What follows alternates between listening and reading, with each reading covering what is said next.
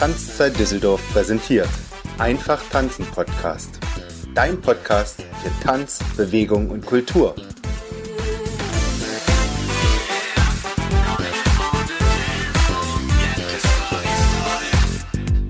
Herzlich willkommen beim Einfach tanzen Podcast.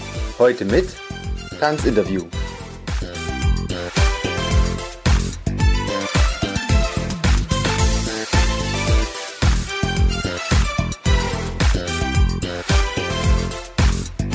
Herzlich willkommen zum Einfach tanzen Podcast. Ich bin Heidemarie und habe heute mein erstes Interview mit einem ganz, ganz tollen Gesprächspartner. Ich war jetzt hier gerade zu einer ganz, ganz tollen Tanzstunde und ich möchte dir einfach vieles davon erzählen, aber in erster Linie den Udo zu Wort kommen lassen. Ich spreche jetzt nämlich mit Udo Dumbeck. Das ist der erste Vorsitzende vom Tanzen inklusiv in Nordrhein-Westfalen. Tanzverein, kann man so sagen. Und was Tanzen alles bedeutet, das möchte ich dir heute in diesem Gespräch mitgeben, dich inspirieren und vor allen Dingen aber auch dir offenbaren ein wenig, dass Tanzen wirklich für alle möglich ist. Und das schließt eben auch Menschen ein, die gewisse Einschränkungen haben. Und dazu möchte ich dir jetzt ein bisschen mehr äh, nahebringen oder auch diese, diese ganze Facette ähm, zeigen. Als erstes würde ich dich, Udo, ganz kurz bitten, dich vorzustellen und dann steigen wir einfach in unsere Fragen ein, die wir jetzt uns im Vorgespräch einfach so ausgemacht haben. Ja, mein Name ist Udo Dumbeck. Wie gesagt, ich bin Vorsitzender von Tanzen inklusiv in Nordrhein-Westfalen. Und alles, was wir hier tun, steht eigentlich in unserem Vereinsnamen. Wir bieten Tanzen für jeden. Und wie unser Motto schon sagt, tanzen kann jeder. Und Inklusion ist die Passion von Tanzen inklusiv in Nordrhein-Westfalen und ich glaube, ähm, das sagt schon alles aus, was wir hier tun. Wir arbeiten tänzerisch mit Menschen mit und ohne Behinderung. Udo, wie kamst du selber zum Tanzen? Das gibt ja unterschiedlichste Wege und du hast mir selber gesagt, nee, es war nicht so, dass du selber im Rollstuhl das Tanzen gelernt hast, sondern auf ganz äh, in Anführungsstrichen normale Weise.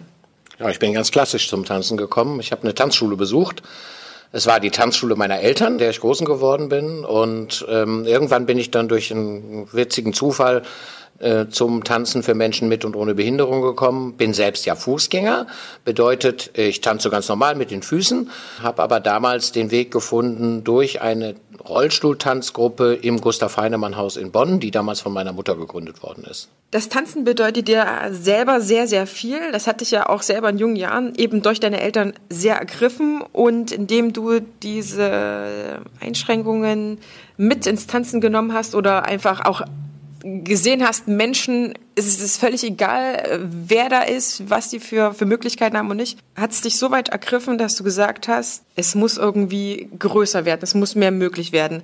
Das heißt, du bist ja jetzt nicht äh, in diesen Verein reingeboren, sondern der ist irgendwie entstanden. Das heißt, meine Frage ist, wie bist du denn zum Verein Tanzen inklusiv gekommen? Ich habe das eben schon angedeutet, dass äh, Tanzen inklusiv hervorgegangen ist aus dem Rollstuhltanzzentrum in Bonn. 1993 wurde das Rollstuhltanzzentrum Bonn gegründet und den ersten Vorsitzenden, den sie da gewählt haben, das war damals schon ich. ähm, bin also praktisch mit dem Verein groß geworden, mit einem ganz kleinen Verein. Wir hatten damals 18 Mitglieder, heute haben wir 140 Mitglieder und heute, und das ist das Besondere, beschäftigen wir uns eben nicht nur mit dem Rollstuhltanzsport, sondern wir beschäftigen uns mit dem inklusiven Tanzsport. Bedeutet, bei uns kann jeder tanzen. Bedeutet weiterhin, wir bieten Tanzen für Menschen mit Demenz an, die gemeinsam mit nicht behinderten Menschen tanzen. Wir bieten Menschen, die eine schwere geistige Behinderung haben, an zu tanzen, gemeinsam mit Menschen ohne Behinderung. Wir bieten Rollstuhltanzen an, wo Menschen mit Rolli und Menschen ohne Rolli zusammen tanzen. Also äh, Tanzen kennt keine Grenzen. Das ist sicherlich ja auch ein Thema deines Podcasts, mhm. dass es keine äh, Grenzen im Sinne von du kannst das und du kannst das nicht gibt, sondern dass es eben individuell auf die Menschen eingestellt wird, mit denen wir gemeinsam tanzen. Und das ist heute Thema von Tanzen inklusiv. Deswegen haben wir 2016 uns dazu entschlossen, aus dem Rollstuhltanzzentrum Bonn Tanzen inklusiv in Nordrhein-Westfalen zu machen ähm, und das Ganze auf einfach viel, viel breitere Beine zu stellen und Räder zu stellen, um es richtig zu sagen. Also ich finde das so, so spannend. Ich hätte jetzt nicht erwartet, dass ich äh, komme und einen ganz, ganz tollen Tanzkurs sehe, was sich einfach ganz normal und natürlich anfühlt, aber auch, dass du so viel für, ja, für die Menschen tust, muss ich sagen. Oder euer Verein, du hast ja gesagt, das ist ganz wichtig, dass ihr ein Team seid. Ihr lebt das auch, euer Vorstand besteht aus äh, Menschen mit und ohne Handicap, sage ich mal, würde man das so sagen? So ist absolut richtig. Ja, ja, mit und ohne Handicap. Ihr zieht da alle an einem Strang. Wenn ihr was ausgehandelt habt, habt ihr auch eine Meinung sozusagen nach außen hin. Und eure Vereinsarbeit umfasst jetzt, mal abgesehen von den Tanzgruppen, die ihr NRW-weit habt, ja noch einiges mehr. Ihr bietet auch noch Veranstaltungen an. Wie kam es denn dazu? Du hast das eben schon richtig gesagt. Wir haben ganz viele Tanzgruppen in Nordrhein-Westfalen. Insgesamt tragen wir sieben Tanzgruppen für Menschen mit und ohne Behinderung in Nordrhein-Westfalen und ähm, uns erreichen natürlich immer wieder Anfragen, wo kann man das denn lernen, wo kann man denn so einen Tanzkurs machen.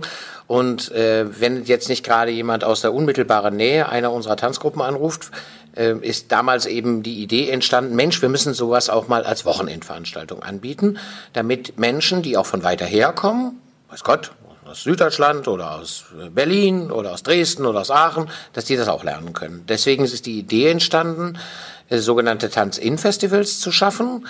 Ähm, wir bieten im Moment drei verschiedene davon an. Im Frühjahr gibt es immer ein Tanz-In-Festival für Menschen mit geistiger Behinderung. Ähm, Im Herbst gibt es ein Tanzfestival mit Blinden und Sehbehinderten und ihren nicht behinderten Partnern und ein Rollstuhltanz-In-Festival, wo Rollifahrer und äh, Fußgänger gemeinsam das Tanzen lernen können. Das war eigentlich der Anlass, zu sagen, Mensch, wir wollen uns als Verein auch öffnen für, für Menschen, äh, die von weiter herkommen, die das dann halt mal für ein Wochenende betreiben, dann vielleicht viel Spaß daran kriegen, im nächsten Jahr wiederkommen. Das sind sehr, sehr viele, die das so machen. Und deswegen ist die Idee entstanden, Tanz in Festivals einzurichten und diese regelmäßig durchzuführen. Du hast mir ja viel erzählt, dass ihr eben diese Tanzgruppen habt, dass ihr die Veranstaltungen macht. Und wenn ich dich so erlebe, dann ist da sehr, sehr viel Leidenschaft und Energie dahinter. Deswegen möchte ich dich für die Zuhörer nochmal fragen, was bedeutet dir die Vereinsarbeit? Also die Arbeit für den Verein bedeutet mir natürlich sehr viel. Ich mache jetzt 25 Jahre. Ähm, man bekommt sehr, sehr viel zurück von den Menschen, mit denen man arbeitet, egal ob das jetzt mit oder ohne Behinderung äh, Menschen sind, das ist völlig egal. Ähm, mir be bedeutet die Arbeit für den Verein natürlich schon viel. Ähm, manchmal viel zu viel, sagt meine Frau immer. Ähm, aber trotzdem, ich, ich gehe darin auf, es, ich mache das mit ganzem Herzen, ich lebe das, was ich, was ich äh, erzähle. Ähm, ich rede nicht nur von Inklusion, sondern ich versuche auch Menschen dazu zu begeistern, für die Idee der Inklusion da zu sein, also für die gleichberechtigte Teilhabe von Menschen mit und ohne Behinderung. Und wenn man das dann mit meinem früheren Hobby, heutigen Beruf, nämlich dem Tanzen, verbinden kann, dann ist es eine, eine ganz tolle Geschichte und deswegen investiere ich halt sehr, sehr viel Zeit, sowohl haupt- als auch ehrenamtlich in den Vereinen. Mhm. Du betonst äh, sehr, sehr viel diesen Inklusionsaspekt. Mir geht's immer beim Einfach Tanzen Podcast natürlich ja. um den Tanzaspekt.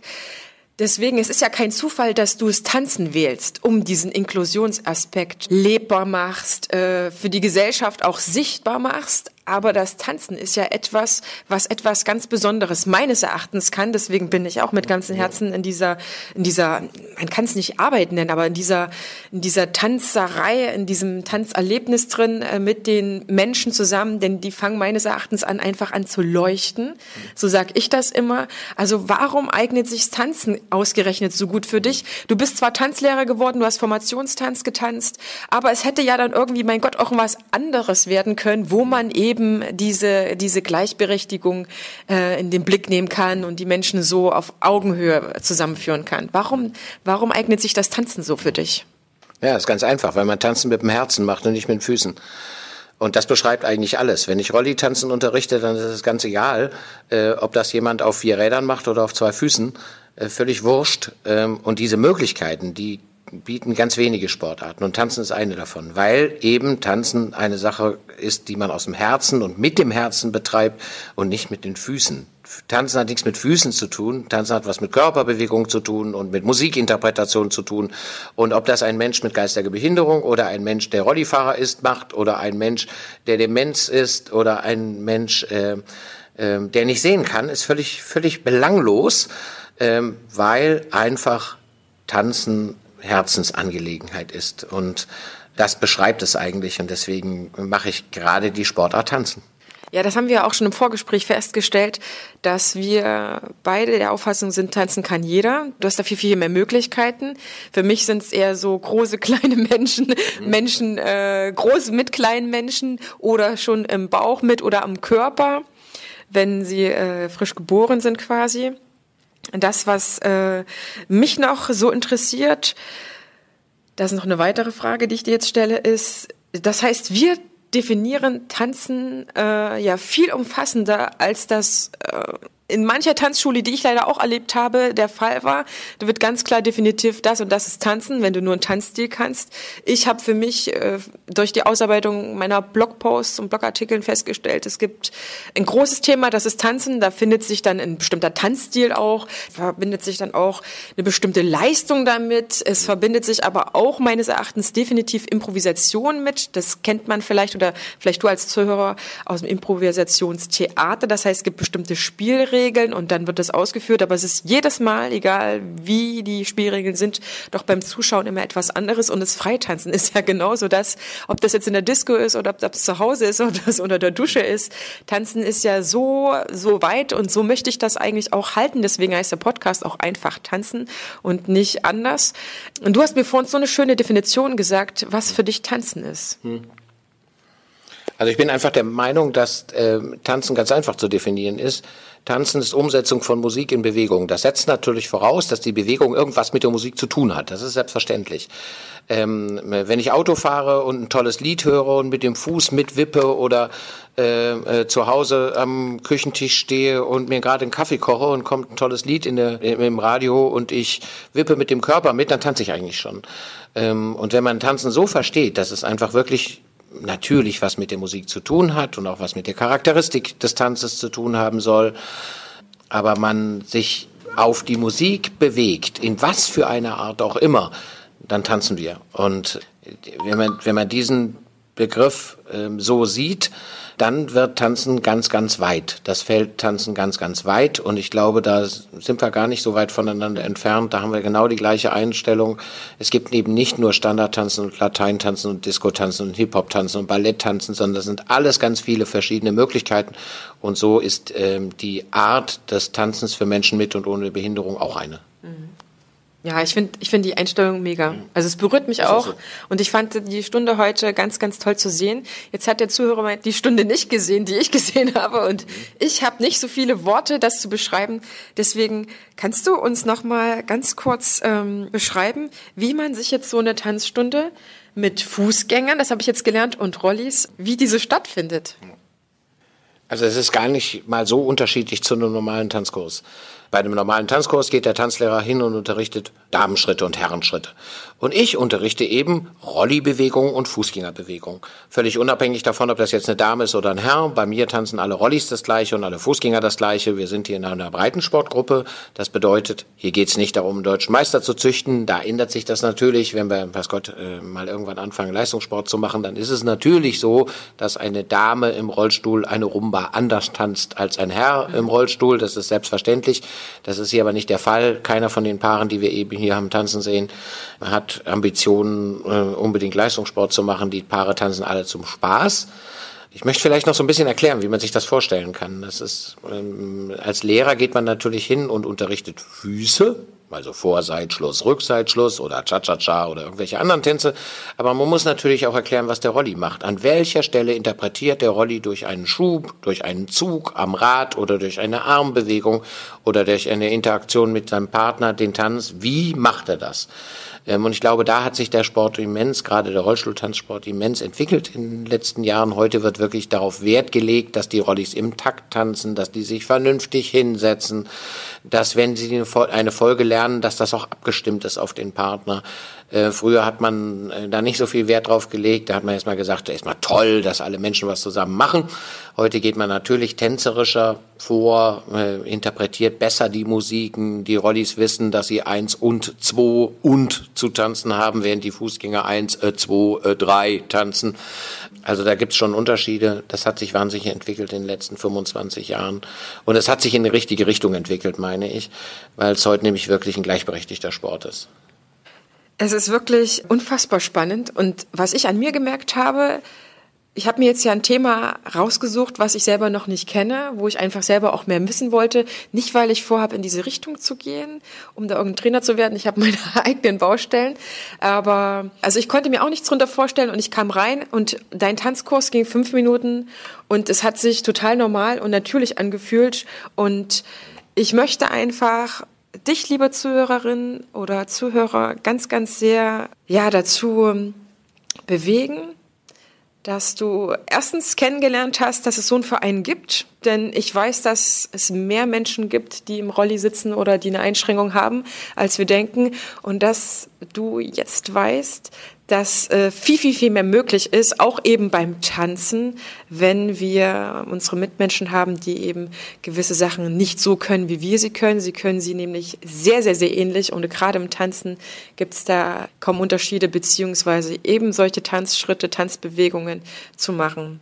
Udo, ich bedanke mich unfassbar sehr bei dir für dieses tolle äh, Erlebnis heute. Ich kann ja jetzt nicht nur sagen Interview, sondern auch Tanzkurs, Vorgespräch und so weiter. Vielen, vielen herzlichen Dank und ich hoffe, dass eure Gruppen nicht nur so bleiben, so groß wie sie sind, sondern wachsen und dass äh, es viele gibt, die das nutzen, weil das ist nämlich wie so ein kleiner Goldschatz, finde ich. Vielen herzlichen Dank. Ja, also erstmal möchte ich mich natürlich auch bedanken, dass ich diesen Sport vorstellen durfte. Und sicherlich, wenn der eine oder andere Interesse hat, der findet sicherlich über dich oder über deinen Podcast, über deine Internetseite den Weg zu uns. Wenn es also irgendjemanden interessiert, mal zuzuschauen oder auch mitzumachen, dann sei herzlich eingeladen. Vielen, vielen Dank, dass du uns die Möglichkeit gegeben hast, auf deinem Podcast das, äh, unsere Sportart darzustellen, unseren Verein ein wenig darzustellen und unsere Ideen ein wenig weiterzugeben. Und äh, denkt immer dran, tanzen kann jeder. Das war mein erstes Interview im Einfachtanzen Podcast. Schön, dass du eingeschaltet hast und ich freue mich, wenn du auch zur nächsten Folge wieder mit dabei bist. Denke mal dran, tanzen kann jeder.